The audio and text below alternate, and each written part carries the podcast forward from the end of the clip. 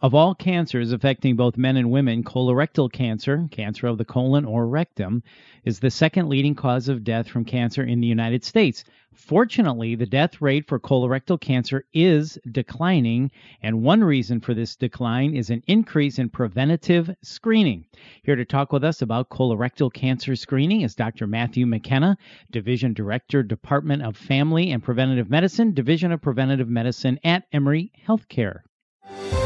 This is Advancing Your Health with Emory Healthcare. Here's Bill Klaproth. Dr. McKenna, thank you for your time. So, first off, can you tell us about colon cancer and who is most at risk?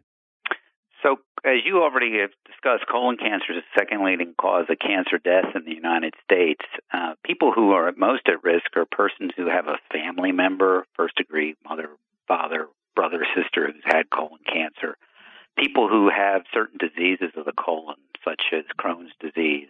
But there's also some risk factors um, that are behavioral that are related to it, uh, such as um, being obese, um, not engaging in regular physical activity, and having a low fiber, um, low plant based kind of diet. Um, those are all things that can put people at increased risk of colon cancer. So, having a family member who has had colon cancer, someone uh, potentially with Crohn's disease, or even uh, lifestyle as well, can contribute to the risk factors of colon cancer. Exactly. So, why are colorectal screenings so important?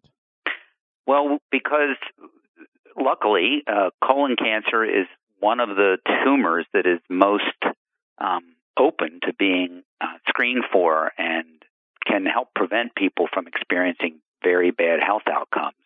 Uh, the two two main reasons that colon cancer is susceptible to this kind of intervention is one because it takes a very long time for colon cancer to grow. So uh, it, it, can take a couple of decades. So um, by identifying it early on, you can remove the cancer or even precancerous lesions, lesions that have a, a risk of turning into cancer. They can be removed and actually prevent the cancer from occurring at all. And then, secondly, um, people don't think about this very much, but actually, the inside of the colon is outside of the body. Um, so, obtaining um, information about what's going on there it doesn't require uh, a lot of invasion of people's bodies, um, not like having to do uh, a breast biopsy for breast cancer or um, screening for lung cancer, where you actually have to go into people's chest. You can actually get um, to material that's in the colon. It may sound strange to people, but you can actually find out what's going on in, uh, along the lining of the colon much easier than many other organs in the body. So it's it's a common tumor. It it commonly is a cause of cancer death, and yet it can be identified very early on and make a huge difference in people's health by um, taking care of, of, of the tumor early in the process. That is so true. So, when should someone get screened and how often? Well, the current recommendations are for an average risk person, um, you know, someone who doesn't have one of the major risk factors I talked about, a family member or a uh, a major disease of the colon. That those people should talk to their individual doctors about when to start. But for the average American, uh, the recommendations are to start uh, around 50 years of age. And then the frequency of testing depends on what test you um, are screened with. Um, there's a variety of tests that have been found to be effective, and they kind of fall into two major categories. One is where the actual um, anatomy or, or, structure of the colon is evaluated, either through a um, X-ray uh, testing or actually putting a tube into the colon and looking at the inside to see if anything is going on. Um, it, and then there's the other sort of tests that involve obtaining some stool uh, and looking to see if there's any blood or any evidence of cancer um, components in the stool. Uh, the tests that involve looking at the structure of the colon, sort of the anatomy, the one that's the most advanced is called colonoscopy. That's where they do what I described, put a tube into the colon and look through the entire colon. People who have that done and it's normal only need to have it done every 10 years. As I said, this is a very sensitive test, very accurate, and um, the tumor grows so slow that if you don't have any evidence of any problems uh, at the first time, you don't need to have it looked at again for another 10 years. Many of the other tests are somewhere in between um, one to five years, depending on which test you uh, have executed. And Dr. McKenna, let's talk about the colonoscopy. I think one of the things that scares people away is the prep. Can you tell us about that? Because I've had a colonoscopy and I can tell you it's not that bad. Yeah. Yeah, I mean, as you're alluding to, the worst part of it for people is the, is what's called the prep. You're given a um, basically a jug of uh, close to about a half gallon of um, fluid to drink. Actually, you're given some powder and you mix it up into a fluid, and then you drink that all down, and you then have to um, have an induced kind of diarrhea for several hours to clean out the colon.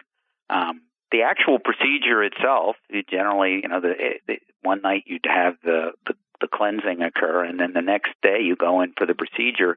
Um, everyone is pretty is under anesthesia. I mean, they're they're they don't even remember when it happens. It's a, from that standpoint, it's a fairly benign procedure. Uh, people you know, go in, they go to sleep, they have it done, they wake up, and they go home on the same day. For the most part, it, that's that's most people's experience.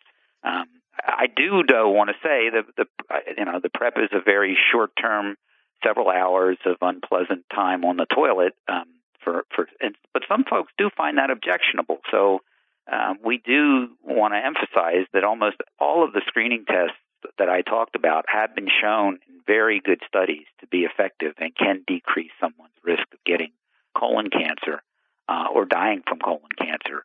So, um, you know, we we if people just find the idea of having to go through the prep so awful, we don't want to discourage them from looking at some other alternatives. It's always good to have options. All right, let's talk about those options. What about the screening test where the specimen is collected at home? We see the commercials on TV all the time. Dr. McKenna, what about those? Yeah, so the one you're seeing advertised the most is one um, that is uh, a test where they actually can identify genetic material from a tumor. You know, tumors are mutations, uh, are there cells in our bodies that mutate and change the genes and they have a test that can identify uh, those genetic changes uh, as the tumor sort of spread, sheds those um, genetic material into the into the stool, and that's the one you see advertised the most. Um, that has been found to be a accurate and sensitive test. Um, not as accurate as the colonoscopy, but um, in fact, people who go through that test only need to have testing done if it's normal every three years as, as opposed to some of the other stool tests, which are annual tests. Um, the the major drawback to the one you see advertised the most on TV is that it is very expensive, um, and different people's insurance pay different amounts of that particular test. Some people's insurance don't cover it. Um, by law, they have to cover the colonoscopy as a screening test. Um, under the Affordable Care Act, um, almost all these tests are approved by the um, government body that sort of evaluates preventive services, and they are, have to have these preventive services free of charge. Um, but the the Cologuard test, which is the one you see advertised, it's every three years. It is accurate, but um, it has not been sort of uh, endorsed by that governmental organization. So some people's insurance will pay for it, some people's insurance won't. Okay, that's really good to know. And of course, the colonoscopy yeah. is the gold standard. But like you say, if you're scared away from the prep, talk to your physician, right, and and make a decision that way. Yeah, I mean, there's lots of there's lots of other options. The thing to understand though is that if if any if you opt for any of those other tests and they're abnormal, you're going to get a colonoscopy. it is the gold standard. I mean, it is the it is the best. It is the most accurate screening test, and it is the diagnostic test to verify what the other tests uh, you know, identify as potential abnormalities. And last question for you, Dr. McKenna. Where sure. can someone go to get screened, or is that go to your physician first and then go from there? How, how does that work? Yeah, usually it's best to talk to your doctor about um, your interest in this test, and most physicians have uh, referrals to centers that are doing this. I mean, we here at Emory have a very um, a very efficient system. To, people uh, once they get a referral, they're contacted. It's scheduled. They get instructions in the mail, and they're they're um, basically bucket of, of powder that they mix up the night before, and they go in and, and have the procedure done. Most places have really set up um, very efficient systems for being able to get people screened. Um, and again, it's it's a type of thing you can discuss with your doctor about other options they might be able to provide you. Great information, Dr. McKenna, and take it from someone who's had a colonoscopy. Get it done. It's better than getting cancer. Dr. McKenna, thank you for your time. For more information, visit emoryhealthcare.org slash primary care doctors. That's emoryhealthcare.org slash primary care doctors. You're listening to Advancing Your Health with Emory Healthcare. I'm Bill Klaproth. Thanks for listening.